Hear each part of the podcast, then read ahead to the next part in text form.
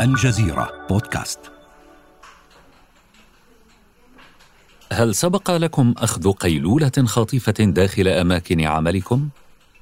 هذا ما فعلته إحدى بطلات حكايتنا مريم منكن، لكن قيلولتها جاءت بنتائج غير متوقعة. سأتركها نائمة الآن وأبدأ القصة مع بطلة أخرى ريثما تستيقظ.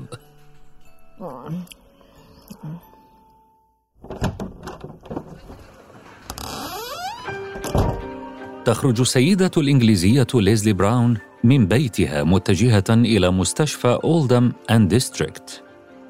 اليوم هو الموعد الذي حدده الطبيب لدخولها المستشفى استعداداً لعملية الولادة. تسجل نفسها عند الدخول باسم ريتا فيرغسون في محاولة لتجنب الصحفيين الذين جاءوا من أنحاء العالم إلى بلدة أولدم الصغيرة في جنوب غرب إنجلترا ليشهدوا ولادة ليست كسابقاتها من الولادات. تمضي وقتها بين الحياكة ومشاهدة التلفاز وحل الكلمات المتقاطعة في انتظار موعد عمليتها القيصرية، بينما يراقبها الأطباء على مدار الساعة. في مساء يوم 25 من يوليو تموز عام 1978 تتجه إلى غرفة العمليات في ظلام دامس، مسترشدة بضوء مصباح يدوي خشية لفت الأنظار. يشرع طبيبها باتريك ستيبتو في إجراء الولادة القيصرية أمام عدسة كاميرا مثبتة لتوثيق الحدث الاستثنائي. بعد عملية استغرقت نحو 10 دقائق، وقبل منتصف الليل بقليل يدوي صراخ مفعم بالحيوية لطفلة في كامل صحتها، يزيد وزنها على 2.5 كيلوغرام.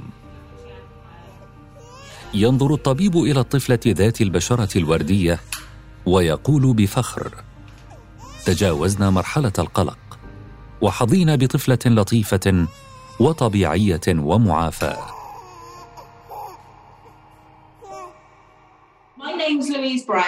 اسمي لويز براون، وأنا أول طفل أنابيب يولد في العالم.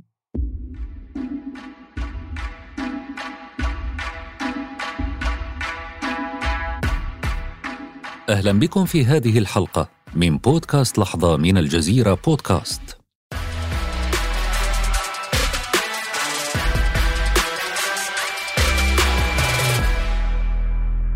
ولدت لويز باستخدام تقنية الإخصاب الأنبوبي والمعروفة لدى معظم الناس باسم أطفال الأنابيب.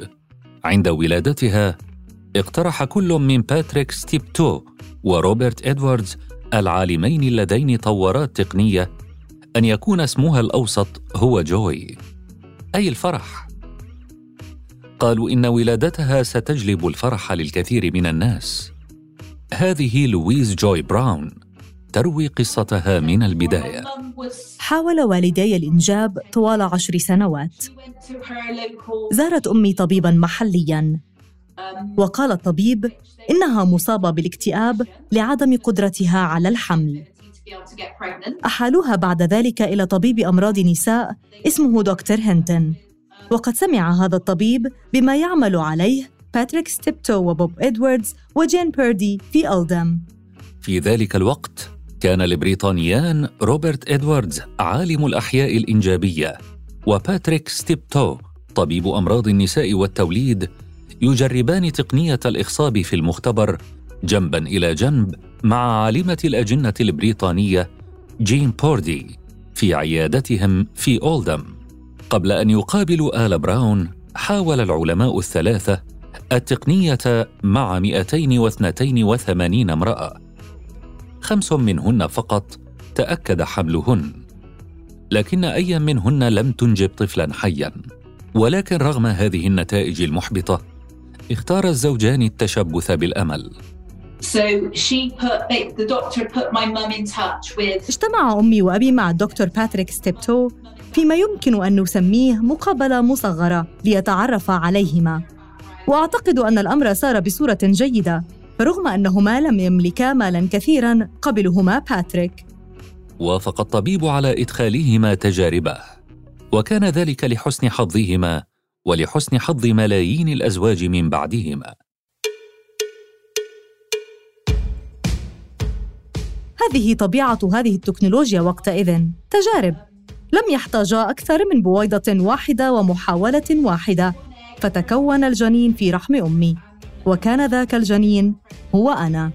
توجت التجربة بولادة لويز، الطفلة الشقراء ذات العينين الزرقاوين التي ستتصدر صورتها الصحف. أطفال الأنابيب هو الاسم الذي أطلقته وسائل الإعلام على عملية الإخصاب في المختبر، وهي ترجمة للمصطلح اللاتيني in vitro الذي يعني حرفياً في الأنبوب أو المختبر، ويشير إلى سحب بويضات المرأة جراحياً من المبيض وتخصيبها في المختبر باستخدام الحيوانات المنوية لتكوين الأجنة، وذلك على عكس تخصيب البويضة in vivo أي داخل جسم المرأة. سمير عباس، الطبيب السعودي المتخصص في علاج العقم والغدد التناسلية وصحة المرأة، يشرح العملية. يعني إيش أطفال أنابيب؟ نحفظ البويضات حقت المرأة، بنديها أدوية، ثم ندخلها وتحت بنج خفيف للغاية، نسحب لها البويضات من المبايض عن طريق المهبل وجهاز الأشعة الصوتية عشان نكون شايفين المبايض ونسحب البويضات. وفي نفس اليوم بناخد من الزوج الحانات المنوية ونضع حول كل بويضة عدد من الحانات المنوية بحيث أنه تصير يعني ملتصقة بها. وبعد تخصيب البويضات بهذه الطريقة تعود السيدة إلى المستشفى أو العيادة بعد 5 أيام لينقل الجنين أو الأجنة المتشكلة إلى الرحم على أمل تحقيق الحمل. وبدون بنج، بدون ألم، بدون شيء، نرجع أفضل الأجنة إلى داخل الرحم. ثم إذا كان في عندنا أجنة إضافية ممكن إن إحنا نحفظها عندنا بالتجميد في حضانات التجميد. يصلح الإخصاب الأنبوبي للسيدات اللاتي يعانين من اضطرابات الإباضة أو الأورام الليفية الرحمية أو حالات انسداد أو تلف أو غياب قناتي فالوب، الأنبوبين اللذين يصلان بين المبيضين والرحم. كانت هذه حالة ليزلي براون التي اضطرت لإزالة قناتي فالوب بسبب تلفهما. ولا يقتصر الأمر على الحالات المرتبطة بالمرأة، فالإخصاب المختبري يمكن أن يساعد على الإنجاب في حال ضعف الحيوانات المنوية لدى الرجل، إذ تتطلب هذه العملية خلية منوية واحدة فقط لكل بويضة، مما يسمح بإخصاب ناجح حتى في أشد حالات عقم الذكور. وبشكل عام فإن الإخصاب الأنبوبي هو العلاج الأقوى والأكثر نجاحاً للعقم بجميع أشكاله، سواء كان مرتبطاً بالعمر أو مجهول السبب. بينما تواصل بطلتنا مريم غفوتها داخل المختبر، سأحدثكم قليلاً عن تاريخ التلقيح الصناعي. هذه التقنية لم تولد مع لويز براون، بل هناك شواهد تؤكد أن الفكرة خامرت عقول العلماء على مر التاريخ.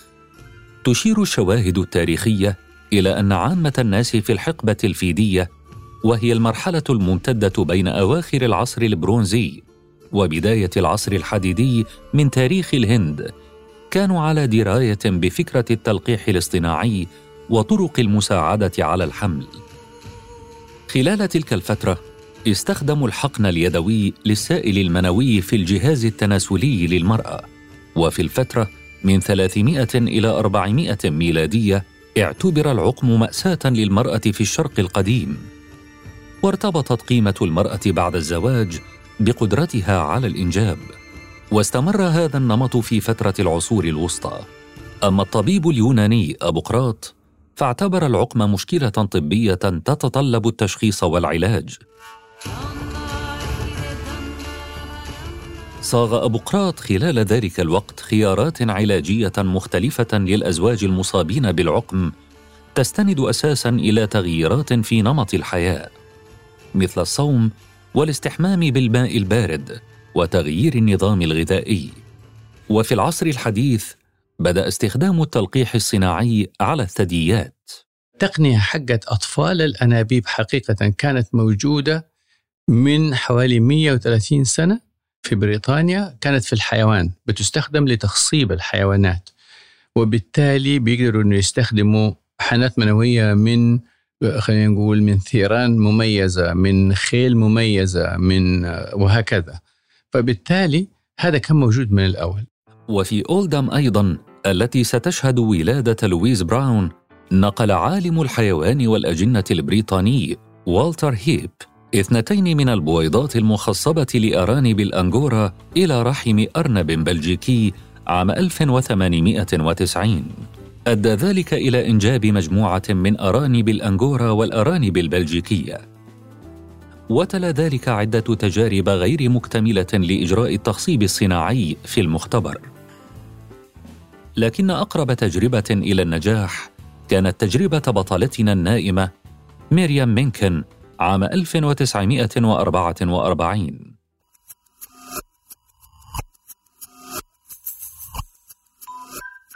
هل تعتقدون أن الاكتشافات العلمية تتطلب دائما ظروفا مخبرية دقيقة وإجراءات شديدة الصرامة؟ قد لا يكون هذا صحيحا دائما، على الأقل هذا ما حدث مع مريم. لمعرفة بداية القصة علينا العودة 34 عاما قبل ولادة لويز براون.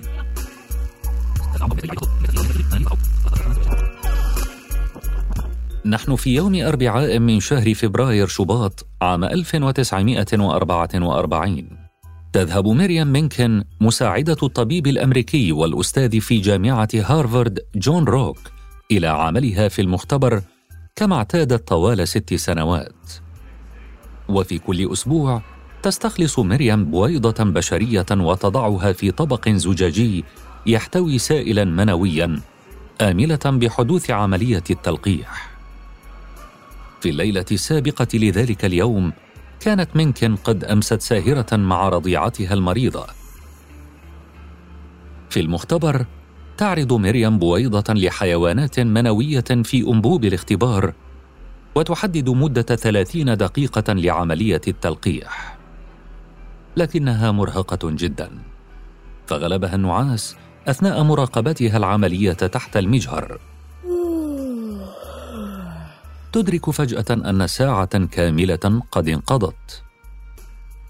تنقل البويضة إلى مصل خاص ثم تغادر المختبر، فلا يزال عليها الانتظار ليومين حتى يتاح للبويضة المخصبة الانقسام إلى الخلايا التي ستصبح فيما بعد جنينا. كان هذا ما دأبت على فعله طوال 6 سنوات. استخلاص البويضة يوم الثلاثاء ومزجها مع الحيوانات المنوية يوم الأربعاء، ثم النظر في المجهر يوم الجمعة. خلال 138 محاولة سابقة كان كل ما تراه خلية واحدة، بويضة غير مخصبة ومجموعة من الحيوانات المنوية الميتة. لكن عندما تعود منكن إلى المختبر في يوم الجمعة ذاك وتنظر عبر المجهر ترى ما لم تتوقعه، اندمجت الخلايا وبدأت تنقسم.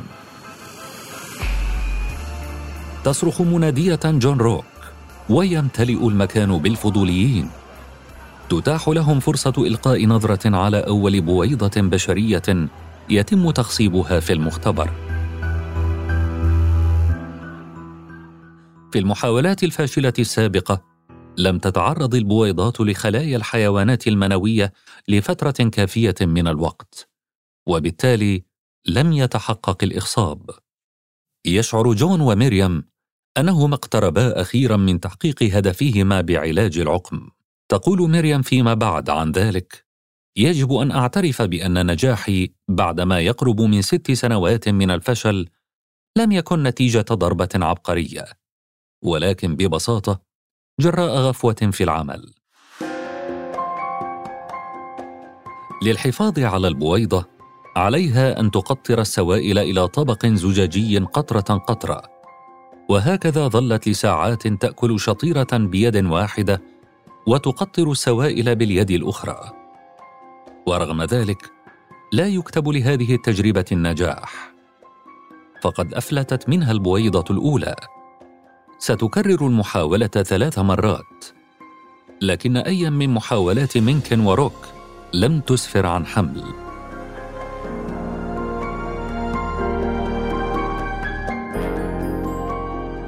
استمر عدد من العلماء في 50s وال60s من القرن الماضي في متابعة الهدف الصعب والمثير للجدل المتمثل في تطوير التلقيح الصناعي للبشر.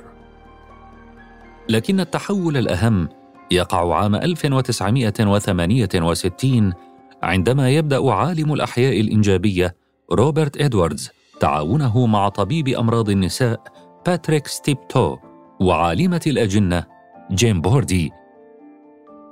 فكر ستيبتو وإدواردز أنه يمكنهما مساعدة الأزواج الذين يعانون من مشاكل في الخصوبة إذا تمكنوا من أخذ البويضات مباشرة من المبايض وإعادتها إلى الرحم بمجرد تلقيحها.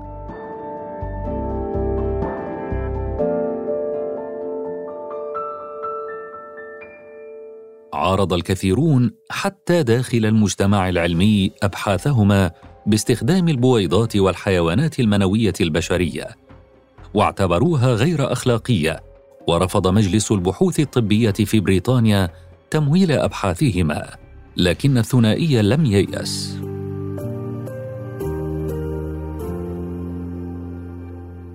أقام ستيبتو وإدواردز عيادة لهما في مدينة أولدم البريطانية، وواصلا عملهما بحذر. وفي أولدم وجد العالمان العديد من السيدات المصابات بالعقم واللائي تطوعن للخضوع للعلاج التجريبي. وهكذا قابلا ليزلي براون والدة لويز. في كثير من الأحيان كانت أمي تعود للمنزل بعد الخضوع لعمليات جراحية. كانت ندوبها تتفتح في القطار، وكانت تعاني من الألم والنزيف. قال لها والدي: ليزلي، لن نفعل هذا بعد الآن، لا يمكننا مواصلة ذلك. لكن أمي قالت: لا، أنا أريد طفلاً وسأستمر. تتلقى ليزلي علاجاً هرمونياً لتحفيز إنتاج البويضات، وعندما تبدأ في التبويض يستخرج ستيبتو بويضة من المريضة فيضعها إدواردز في وعاء زجاجي لتمتزج مع الحيوانات المنوية لجون براون. تراقب جين بوردي البويضة وهي تنقسم، وقرب منتصف ليل 12 من نوفمبر تشرين الثاني عام 1977 يصبح الجنين جاهزاً للانتقال إلى رحم ليزلي. وبعد أقل من 9 أشهر بقليل من تلك الليلة تجري الولادة التي طال انتظارها. ولدحض أي شكوك حول صحة المولودة الجديدة تعرضت لويز لعدد كبير من الاختبارات. كانوا يريدون التأكد أنني إنسانة طبيعية، ولهذا أخذوا بصمات أصابعي. كانت ولادتي ولادة قيصرية. تم تخدير أمي ولم تعرف أن الولادة نجحت حتى 26 من يوليو. حملتني يومها وسألت عن الحبر الأسود على أطراف أصابعي، فأخبروها أنهم أخذوا بصماتي وقالوا أنهم أجروا ما يقارب 100 اختبار، وكانت النتائج مطمئنة في كل واحد منهم. أصبح بإمكان الناس الآن أن يروا أن طفل الأنبوب هو مثل أي طفل آخر. بدأ علماء آخرون يحاولون تكرار الإنجاز البريطاني، وجاء النجاح الأول من أستراليا عام 1980. وبعد مرور عام ولد أول طفل من أطفال الأنابيب في الولايات المتحدة.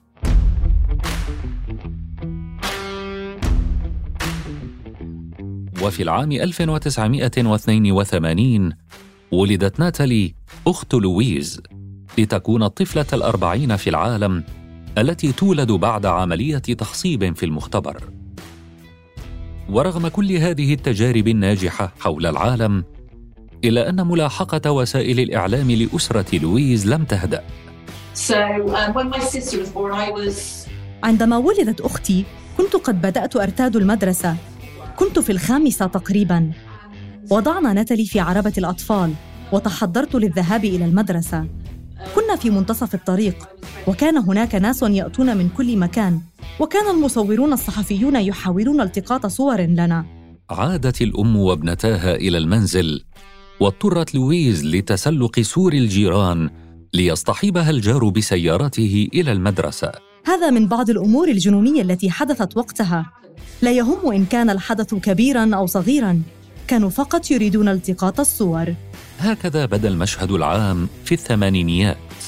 كان الناس لا يزالون يشعرون بالفضول تجاه الأطفال الذين ولدوا بمساعدة تقنيات التخصيب في المختبر، ويتساءلون إن كانت هناك اختلافات بين طفل الأنبوب والطفل العادي.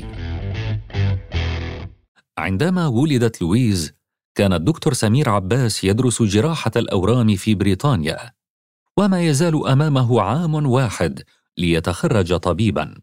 لكن ولادة لويز والجدل الذي رافقها لفتا نظره لإمكانيات التخصيب في المختبر، ما دعاه إلى تغيير مساره الوظيفي. عاد بعد انتهاء دراسته إلى المملكة العربية السعودية، متحمساً لتطبيق ما تعلمه لمساعدة الأزواج الراغبين في الإنجاب. ولم تكن الطريق أمام دكتور سمير أقل صعوبة من طريق ستيبتو وإدواردز. كنت أستاذ في جامعة الملك عبدالعزيز بجدة في كلية الطب. تقدمت للجامعة بطلب إن أنا أسوي أول مركز أطفال أنابيب في كل العالم العربي والإسلامي. للأسف ما توفقت، ما قبلوا الطلب حقي. رحت بعدين التقيت بالدكتور غازي القصيبي اللي هو وزير الصحة، وطلبت منه نفس الطلب ونسويها في وزارة الصحة. كان متفهم أكثر، وطلب مني أن أنا أجيب له فتوى من المجمع الفقهي الإسلامي. مجمع الفقه الإسلامي هو مؤسسة تابعة لمنظمة التعاون الإسلامي، تدرس مشكلات الحياة المعاصرة وتقدم لها حلولاً فقهية. وبهذا يكون على سمير عباس الانتظار نحو 10 أشهر حتى يعرض قضيته. يقدم دراسة لمجمع الفقه الإسلامي فترفض. يكرر المحاولة في العام التالي، وأخيراً يحصل على موافقة مجمع الفقه الإسلامي على فكرة أطفال الأنابيب عام 1984. بعد حصوله على جميع الموافقات المطلوبة، يبدأ تحضير الأجهزة والمختبر لتتم ما يعتبره سمير عباس أول ولادة بتقنية التخصيب في المختبر في العالم العربي عام 1986. الولادة في سنة 86 هي عبارة عن زي العرض الأول لفيلم أو مسرحية. الناس بتحضره، بتصفق له، ولكن ما يدروا إيش كان خلفه من استعدادات طويلة. ورغم الولادة الناجحة وتأييد مجمع الفقه الإسلامي، احتاج الكثيرون إلى بعض الوقت لتقبل الفكرة. طبعاً في سنة 86 لما صارت أول ولادة طفل، المجتمع ما كان متحضر لها، فبالتالي الناس كانوا اللي يجونا في العيادات ما زال كان يجي تقولي له مثلا أنتوا حالتكم كده يبالها أطفال أنابيب. لا دخيلك يا دكتور، سوي أي شيء بس إلا أطفال الأنابيب، بسبب جهلهم بالموضوع. وهذا جلس فترة طويلة. وبعدين حتى لما ربنا بيريد لناس ويصير الحمل، يترجوني بالله لا تتكلم عن الموضوع، لا تذكره في الجرائد، لا تسوي، خوفا من أنه المجتمع يعرف أنه ده طفل أنابيب بينما هو طفل عادي. ورغم ظهور مخاوف من وجود اختلافات بين طفل الأنابيب والطفل العادي، فإن معظم الدراسات لم تجد اختلافا كبيرا في علاقة الطفل بوالديه أو النمو النفسي للأطفال. وعلى المدى الطويل لم تجد معظم الدراسات أي اختلافات في النمو بين الأطفال المولودين بطريقة طبيعية والأطفال الذين ولدوا بمساعدة تقنيات الإخصاب المخبري. وفيما يتعلق بالعلاقة بين الوالدين، أظهرت دراسة أجريت على عينة من الأزواج في السويد أن العلاقة بين الزوجين زادت قوتها بعد المرور بتجربة الإخصاب المخبري.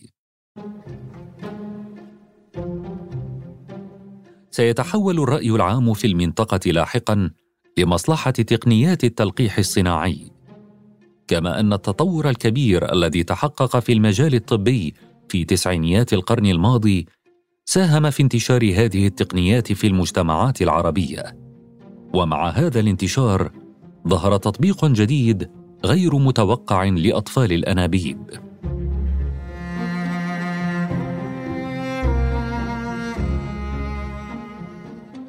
منذ طرحت فكرة تهريب النطف بين الأسرى الفلسطينيين في سجون الاحتلال الإسرائيلي، لم تبارح الفكرة مخيلة الأسير عمار الزبن. أثارت الفكرة زوبعة من النقاشات حينها، فحصل الأسرى على فتوى دينية تبيحها، ثم طوى الزمن الحديث عنها، لكن فكرة إنجاب طفل ظلت تراود الزبن. قلب الأمر في ذهنه طويلاً، وشارك أفكاره مع زوجته دلال التي تحمست للأمر. وفي أواسط عام 2011 تزور دلال زوجها في السجن. في الدقائق الأخيرة من الزيارة تتسلم بحذر القارورة التي تحتوي نطفة زوجها، محاولة عدم لفت انتباه حراس السجن.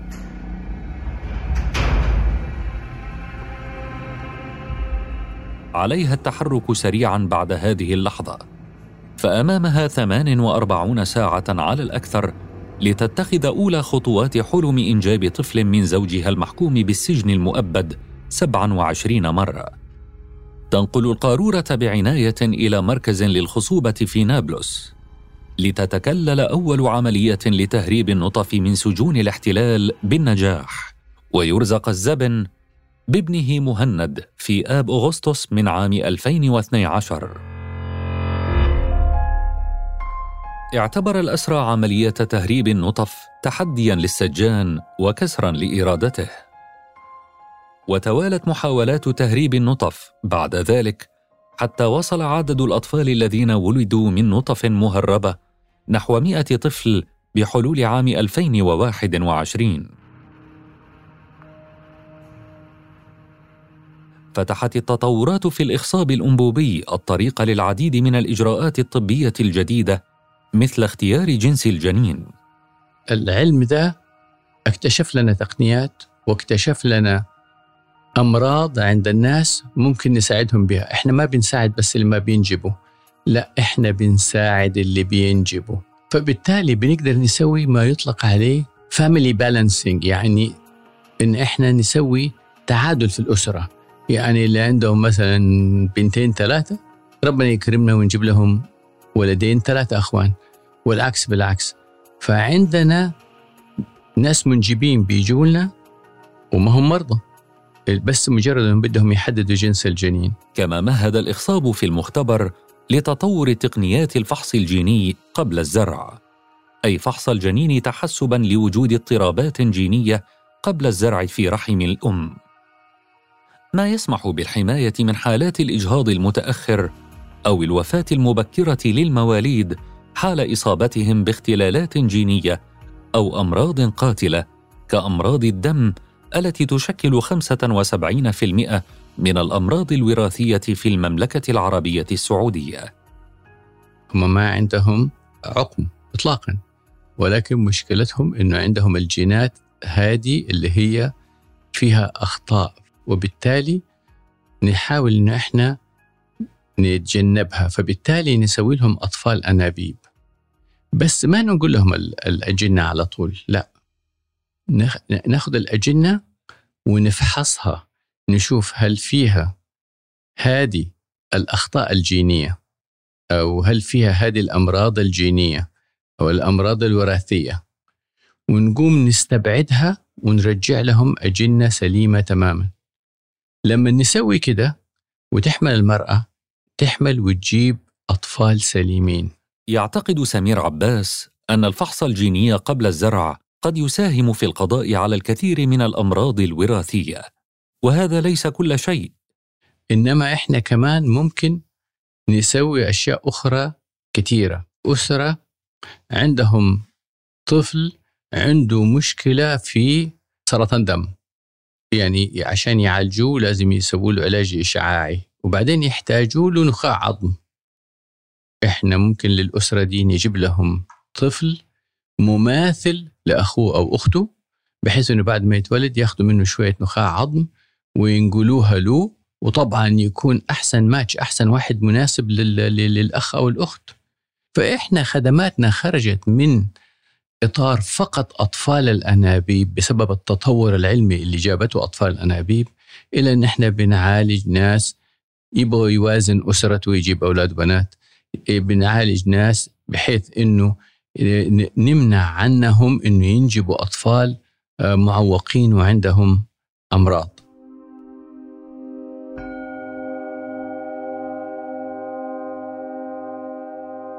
رافق التطور الطبي لعمليات الإخصاب المختبري تراجع في التكلفة وسهولة في الإجراءات، وأصبحت هناك عيادات لأطفال الأنابيب في كل دول العالم تقريباً. ومع ذلك فالإخصاب المختبري ليس حلاً سحرياً، ففي المتوسط يفشل الإخصاب الأنبوبي بنسبة 70% وينخفض معدل نجاحه مع تقدم العمر. وقد تسبب المحاولات المتكررة استنزافاً مالياً وجسدياً وعاطفياً. في الآونة الأخيرة تطورت وتفرعت استخدامات هذه التقنية وفتحت المجال نحو آفاق جديدة، رحب البعض بها وأثار آخرون مخاوف أخلاقية بشأنها، وطرحت أسئلة بشأن جواز اختيار جنس الجنين ومصير الأجنة الفائضة ومدى أخلاقية تقنية مثل كريسبر التي تتيح تعديل الحمض النووي للكائن الحي.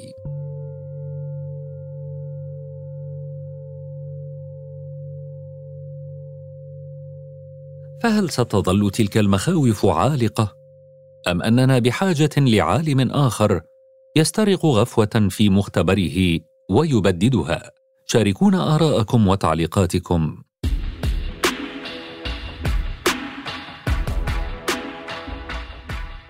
في الحلقات المقبلة من بودكاست لحظة سنحكي لكم عن لحظات مفصلية أخرى من تاريخ منطقتنا والعالم. انتظرونا ولا تنسوا زيارة موقعنا على الإنترنت podcast.aljazeera.net ومشاركة هذه الحلقة مع أصدقائكم. إلى اللقاء.